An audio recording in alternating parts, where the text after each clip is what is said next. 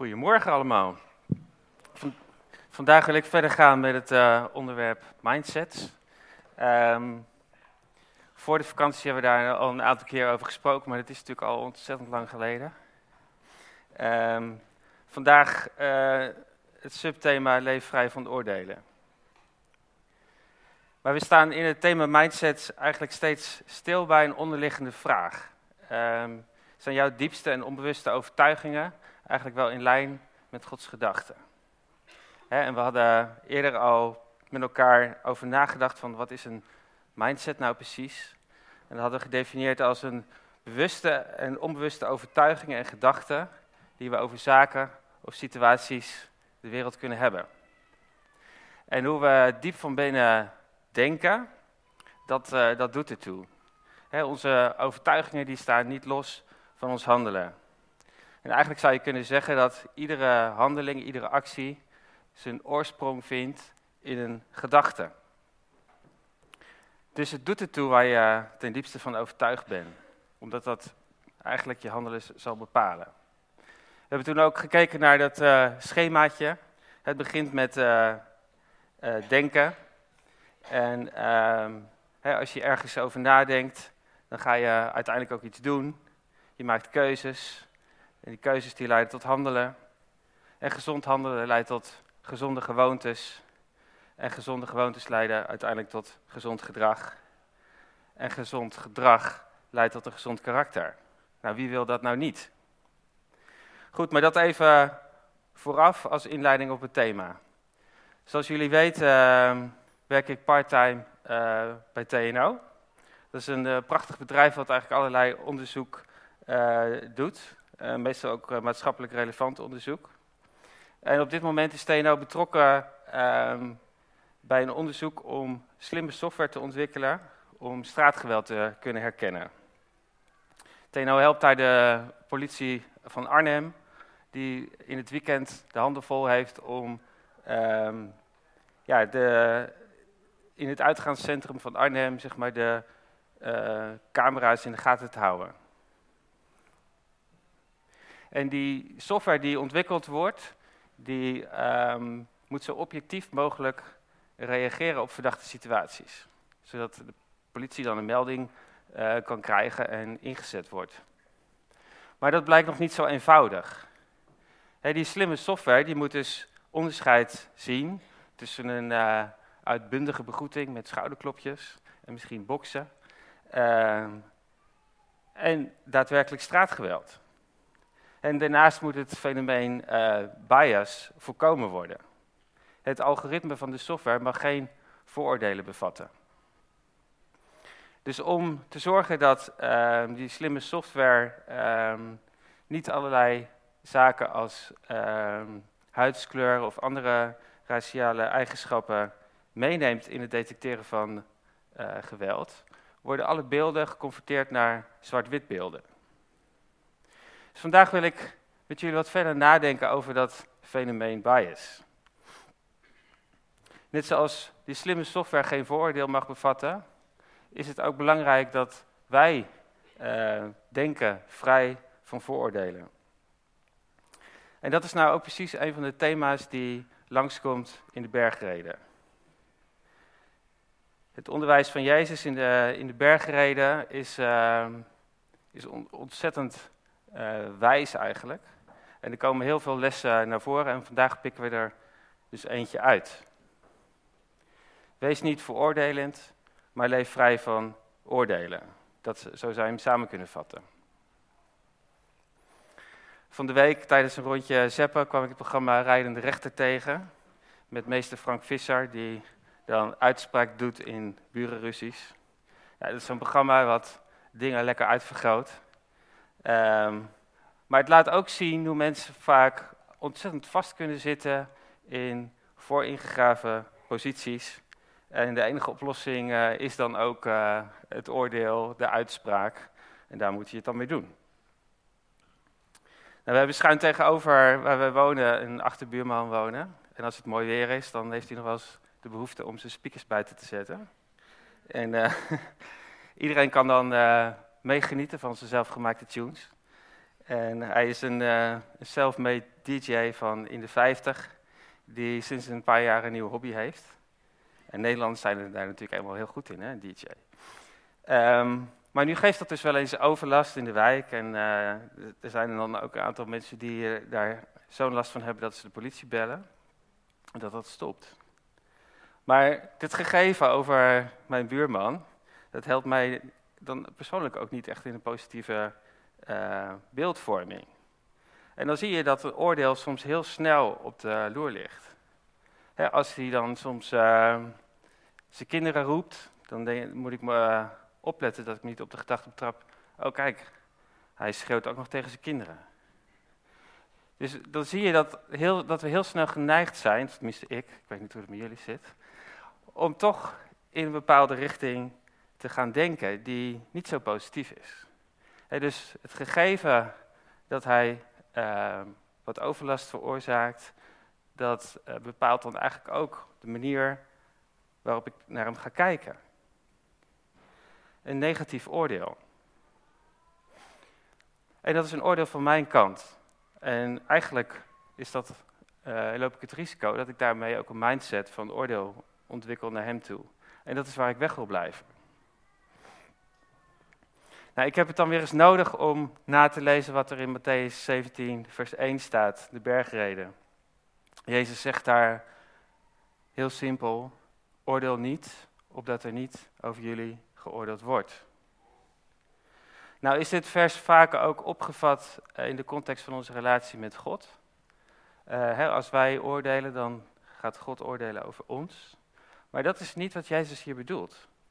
Um, Jezus waarschuwt eigenlijk voor de wetmatigheid in sociaal gedrag, dat als wij oordelen over anderen, dat anderen zullen oordelen over ons. In het volgende vers, uh, Matthäus 7, vers 2, daar legt hij dat ook verder uit. Want op grond van het oordeel dat je velt, zal er over je geoordeeld worden. En met de maat waarmee je meet, zal jou de maat genomen worden. Dus Jezus beschrijft hier eigenlijk een onontkoombare cyclus van oordeel en veroordeling, ehm, die we zelf kunnen stoppen door niet te oordelen. En als kerk hebben we daar helaas ook uh, deel aan gehad in die cyclus van veroordeling. He, onjuiste oordelen gaan in tegen het, collectieve rechtvaardigheidsgevoel. En uh, ja, hoe mensen soms naar de kerk kijken, dat kan je dan ook eh, op Instagram uh, zien, op social media. Mensen zijn er enorm beu van, hè? Dat, dat je bijvoorbeeld beoordeeld wordt op je tatoeages. Um, dat is een vooroordeel. En een ander voorbeeld van um, de cyclus van oordeel en veroordeling kan je eigenlijk zien um, sinds uh, Trump voor het presidentschap is gegaan. En het Twittergedrag uh, is daar het levende bewijs van. Ik heb hier ook een aantal voorbeelden van. Ik wil niet over de, over de man oordelen, maar ik onthul ook dus ook geen nieuwe informatie. Dit zijn dingen die hij zelf op Twitter slingert.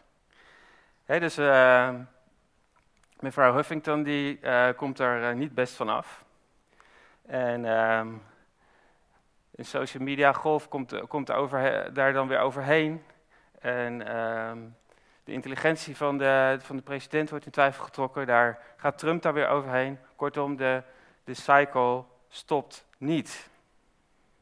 En het lijkt er ook op alsof uh, hij zich daarbij neergelegd heeft en zich uh, daar dwars doorheen uh, ramt met al zijn tweets die behoorlijk stevig en confronterend dan wel veroordelend zijn.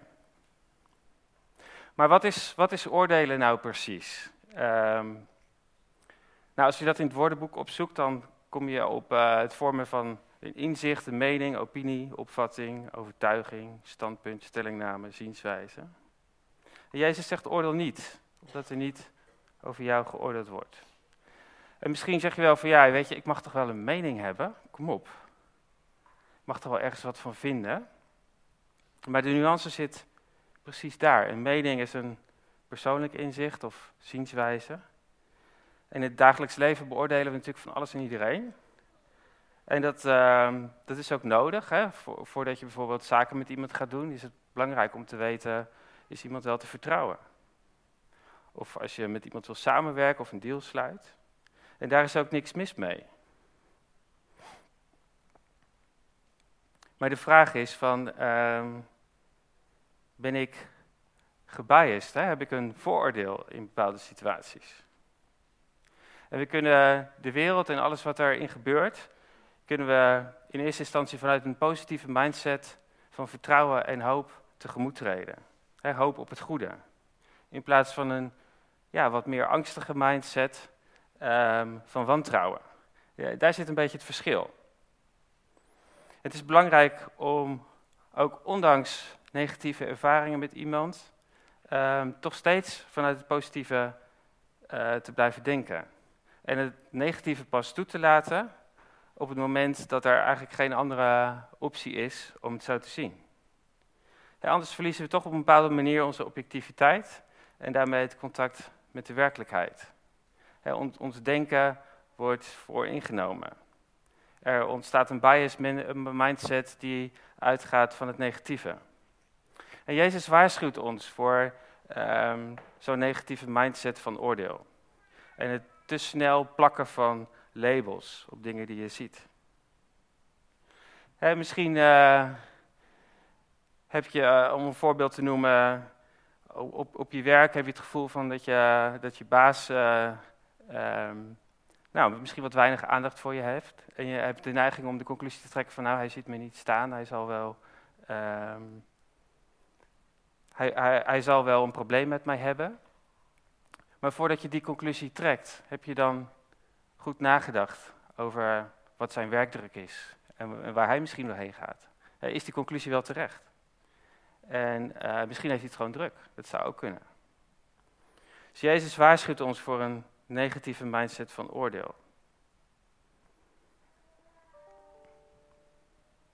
En het is een waarschuwing eigenlijk om, voor ons om niet vast te komen te zitten in een negatieve mindset. En vaak is dat ook gebaseerd op een bepaalde angst en onzekerheid. En in het parallelgedeelte, in het Lucas-evangelie, waar ook de bergreden te vinden is, kunnen we het volgende lezen in Lucas 6 vanaf vers 36. Wees barmhartig, zoals jullie vader barmhartig is. Oordeel niet, dan zal er niet over je geoordeeld worden. Veroordeel niet, dan zul je niet veroordeeld worden. Vergeef, dan zal je vergeven worden. Geef, dan zal je gegeven worden. Een goede, stevige, aangedrukte, goed geschudde en overvolle maat zal je worden toebedeeld. Want de maat die je voor anderen gebruikt, zal ook voor jullie worden gebruikt. Het eerste principe wat Jezus hier ons probeert uit te leggen, dat gaat eigenlijk uit van een positieve mindset van barmhartigheid. Ja, als iemand ons iets negatiefs aandoet, dan kunnen we daarin blijven hangen. En langzamerhand eigenlijk van een positieve mindset overschakelen naar een negatieve. Maar Jezus daagt ons dan uit om een stap in vergeving te zetten en zo niet meegezogen te worden in een negatieve mindset. Door barmhartigheid en vergeving behouden we eigenlijk objectief zicht. En worden we niet in het negatieve meegesleurd. Hier zou je kunnen voorstellen dat vergeving is als een, als een ruitenwisser die uh, jouw zicht herstelt. Maar wat ik emotioneel en relationeel geef aan een ander, dat is ook wat ik van hen zal terugkrijgen. dus er is dus een verband. Jezus geeft dat verband aan. Mensen reageren op mij op dezelfde wijze als dat ik met hun omga. En wanneer zij dat in relatie aan mij teruggeven, geven ze ook meer terug dan ik hen heb gegeven. Een stevige, volgeperste maat. Dus als je vriendelijkheid, liefde en vertrouwen geeft aan anderen, dan geven anderen dat ook terug aan jou. Een stevige, aangedrukte, overvolle maat zal jou worden toebedeeld, zegt Jezus. Maar andersom werkt het ook. Dus als je negatieve labels, ongefundeerde kritiek, oordeel en veroordeling communiceert in relaties, is dat ook wat je terug kan verwachten. Dus wat jij in relaties aan anderen geeft, zul je in grotere mate terug ontvangen. Ja, het spreekwoord zegt dat ook mooi, zo de waardjes vertrouwt ze zijn gasten. En in die zin zou je je eigen leven ook kunnen vergelijken met een tuin. Je kunt jouw relaties zien als een tuin. In onze tuin groeit wat we zelf gezaaid hebben. En als een zaadje gaat groeien, dan uh, brengt het alleen maar meer van hetzelfde voort. Denk aan uh, onkruid in de tuin. Dat uh, blijft maar doorgaan. Totdat je het eruit haalt.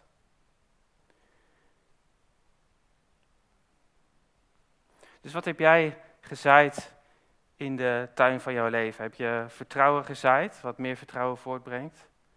Of is er ook sprake van oordeel en veroordeling? En brengt dat meer van hetzelfde voort? Wat groeit er in de tuin van jouw leven, in jouw relaties?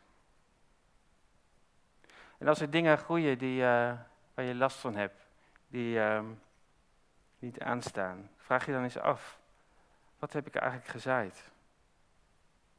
Als er dingen als kritiek, wantrouwen, afwijzing of veroordeling aanwezig zijn, dan kunnen we maar al te vaak denken dat we daar niks aan konden doen. Maar we nemen dan ten onrechte aan dat het allemaal te maken heeft met de ander die negatief over ons is. Maar de mindset die Jezus hier laat zien, is dat we van anderen terugkrijgen wat we zelf hebben gegeven. Wat je zaait, zal je ook oogsten. Dat is een ander Bijbels principe, wat Jezus hier toepast. Dus zaai geen oordeel, want dan zal je, anders zal je ook oordeel oogsten. Maar goed, laten we nog wat verder op, op inzoomen. Wat is oordelen nou precies? En wanneer is er nou sprake van? Het benoemen wat iemand jou heeft aangedaan, dat is in principe nog geen oordelen. En het benoemen wat het uh, met jou doet, dat is ook geen oordelen. Dat zijn meer vormen van observatie en reflectie.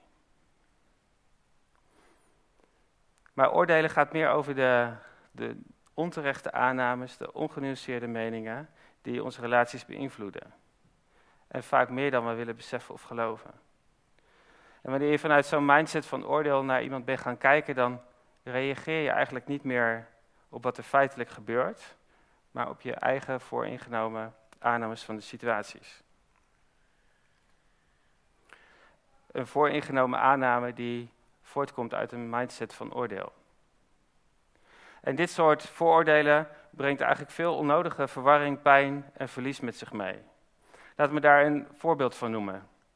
Een aantal jaren geleden was er bij TNO een grootschalige reorganisatie. Er werd een hele nieuwe IT-afdeling eh, gevormd, een centrale IT-afdeling. En om dat voor elkaar te krijgen werden alle functies ge gehusseld. Het was een één grote stoelendans en iedereen moest opnieuw solliciteren op een nieuwe functie. En dat was, dat was een periode die uh, echt wel onzeker was en uh, ook erg lang duurde. En een collega van mij had het daar echt ontzettend moeilijk mee. Daar hebben ook veel over gepraat en zo. Maar zijn aanname was eigenlijk uh, dat de reorganisatie gebruikt zou worden om mensen eruit te werken. En um, hij was dus ook ontzettend bang om zijn baan te verliezen. En het, uh, het, het oordeel wat hij eigenlijk gevormd had, kwam hierop neer. Ik ben niet goed genoeg en ze willen van me af. Terwijl de, de doelstelling van het management was echt te komen om tot een nieuwe centrale IT-afdeling en het aantal arbeidsplaatsen was niet afgenomen in het nieuwe plan. Dus toen ik op een gegeven moment hoorde dat hij uh, gesolliciteerd had op de functie die hij dan eigenlijk wil hebben, was ik ontzettend verbaasd dat hij hem niet gekregen had. Hij had die functie gewoon kunnen krijgen, want hij deed zijn werk best goed. Maar later bleek dus dat hij zijn sollicitatie echt uh, verprutst had. En tijdens zijn sollicitatie was hij niet het gesprek aangegaan over uh, zijn nieuwe functie en wat hij allemaal uh, daar zou kunnen doen en wat voor kwaliteiten hij in huis had. Maar hij was begonnen over zijn ongenoegen over de reorganisatie. En ja, dat is niet handig. Dus vanwege zijn vooroordeel over het management liet hij de, manager, die bij de sollicitatie aanwezig was, geen andere keus dan negatief over hem te oordelen. En dat is ook wat Jezus bedoelt. Oordeel niet, opdat jij niet geoordeeld wordt. Hey, dat een grote organisatie van 5000 man een nieuwe organisatievorm kiest, Dat had niks met mijn collega of zijn functioneren te maken. Maar het lukte hem niet om de situatie anders te zien. Daar hebben best wel wat gesprekken over gehad. Van joh, uh, kom op, uh, probeer het gewoon positief te zien. Er zijn kansen genoeg. Maar het heeft uiteindelijk ontzettend grote gevolgen gehad in zijn leven. Hij heeft uiteindelijk een, uh, een, een, functie gekregen die, uh, nou, die echt wel onder zijn niveau was. En uh, het salaris werd daar ook op aangepast, dus hij kreeg ook minder inkomen. En dat leidde ook tot, tot schulden en ehm, problemen met zijn hypotheek, uiteindelijk een echtscheiding.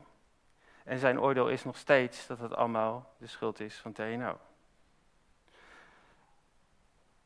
De les in dit verhaal is eigenlijk het volgende. alles wat buiten jou gebeurt, heeft eigenlijk geen kracht om je pijn te doen, of je leven te bepalen of te sturen, uh, totdat je dat zelf betekenis geeft. Het, lijden uh, dat mijn collega's overkomen, dat had beperkt kunnen blijven tot een onzekere periode waar je even niet weet hoe de dingen gaan lopen. Maar hij kwam vast te zitten in een negatieve mindset van vooringenomen aannames die uiteindelijk niet reëel waren. En de negatieve persoonlijke betekenis die hij gaf aan het waarom van die reorganisatie. Um, en, en, het niet los kunnen laten van die negatieve aannames, dat bracht hem in zulke grote problemen. Dus het oordeel wat hij vormde en alle negatieve aannames die erbij kwamen, die maakten die situatie veel pijnlijker dan nodig was. Hij was prima gekwalificeerd voor die functie en een aantal jaren eh, later heeft hij alsnog promotie gekregen. Maar hoe kunnen wij nu leven vrij van oordelen?